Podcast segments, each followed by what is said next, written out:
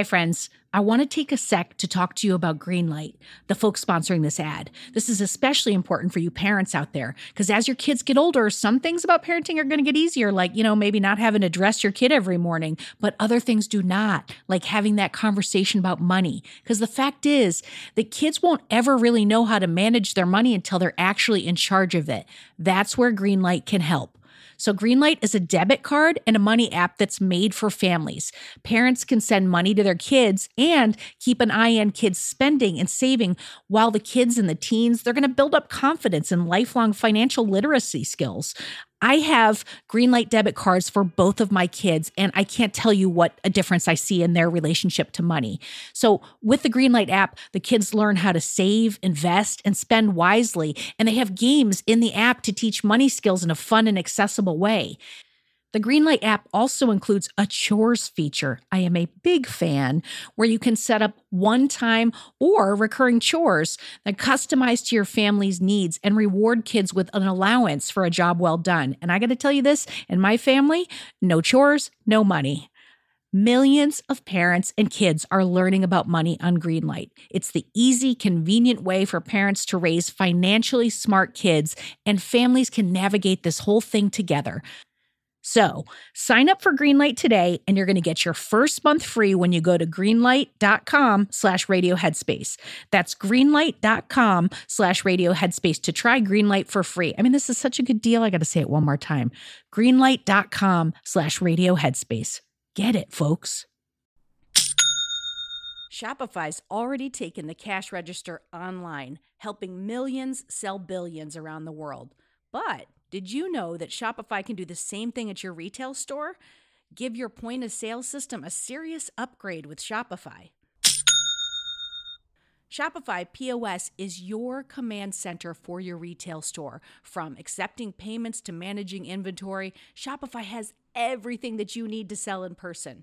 And with Shopify, you get a powerhouse selling partner that's going to effortless unite your in person and online sales into just one source of truth. You're going to be able to track every sale across your business in one place and know exactly what's in stock. You could connect with customers inline and online. And Shopify, it's going to help you drive store traffic with plug and play tools built for marketing campaigns. So we're talking about TikTok to Instagram and beyond. Get hardware that fits your business, take payments by smartphone, transform your tablet into a point of sale system, or you can use Shopify's POS Go mobile device for battle tested solutions. Shopify's award winning help is there to support your success every step of the way. I say do retail right with Shopify. Sign up for $1 per month trial period at shopify.com slash headspace. That's all lowercase. So you're going to go to shopify.com slash headspace to take your retail business to the next level today. I'm going to say it one more time. Shopify.com slash headspace. Headspace Studios.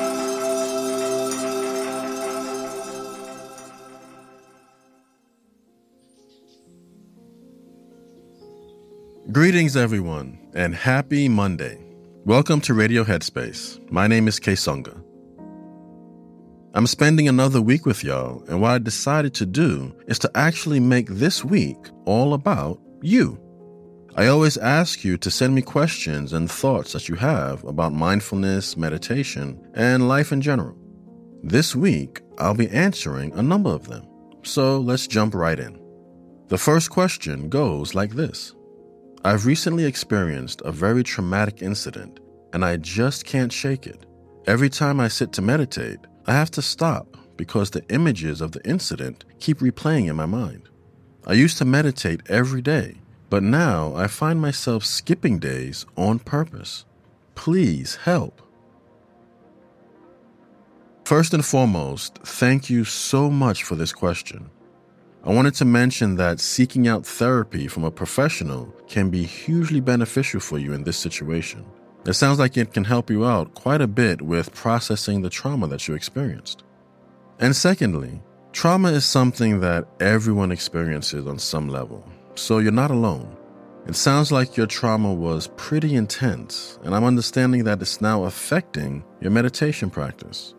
I want to also say kudos to you for having established a consistent practice. Please know that if you did it once, you can accomplish it again. From what I'm hearing you say, I'd recommend two things patience and self compassion. The mindfulness concept of patience speaks to the idea of letting things play out at their own pace instead of trying to force them to happen. Right now, your body and mind are telling you that they are not in the proper space for a sitting meditation, and that's okay.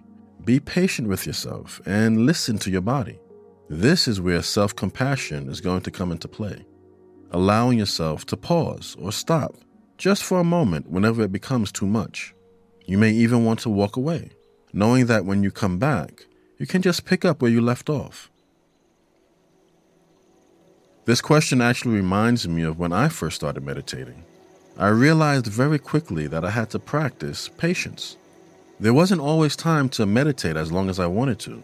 And on top of that, I was gradually becoming more introspective with my practice. As a result, a lot of feelings were coming up. Now, mindfulness and meditation can help us deal with our emotions better, but part of that journey is knowing when to be compassionate with yourself instead of trying to force some lofty idea of progress. And so, with consistent practice, my meditation practice grew. That doesn't mean I didn't need breaks or days off, I just kept at it when I was able to. Something I also want to mention here is to remember that there is no such thing as a good or bad meditation. The experience you have during each session is how that meditation is supposed to play out in that moment, even if it doesn't go the way you wanted it to. So give yourself a break. And remember, an element of mindfulness is non striving. That means not trying to mold ourselves into something different. It's really about meeting ourselves where we are. And right now, if you aren't in the space to meditate, that's perfectly fine. If you'd like to learn more about the concept of non striving, there's a video in the app for you. So, if your question was answered today, please, please keep in touch and let me know if this was helpful and how things progress. If you have any more questions, we actually have an entire show dedicated to advice from myself and all the Headspace mindfulness teachers. It's called Dear Headspace. And we'll also have a link in the show notes if you'd like to send us a question. If you want to ask me anything directly, my Instagram is at kgiscombe, and my email is asksonga at headspace.com. Tomorrow I will continue with answering the questions that you have sent, so stay tuned for that. For now, take care and peace always.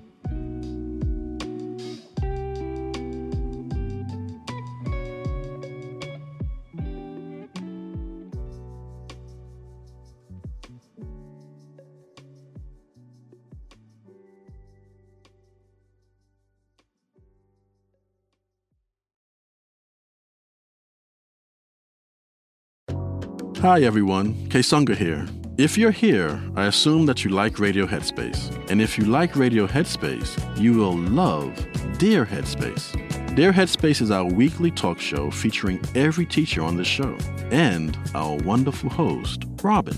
We talk about life.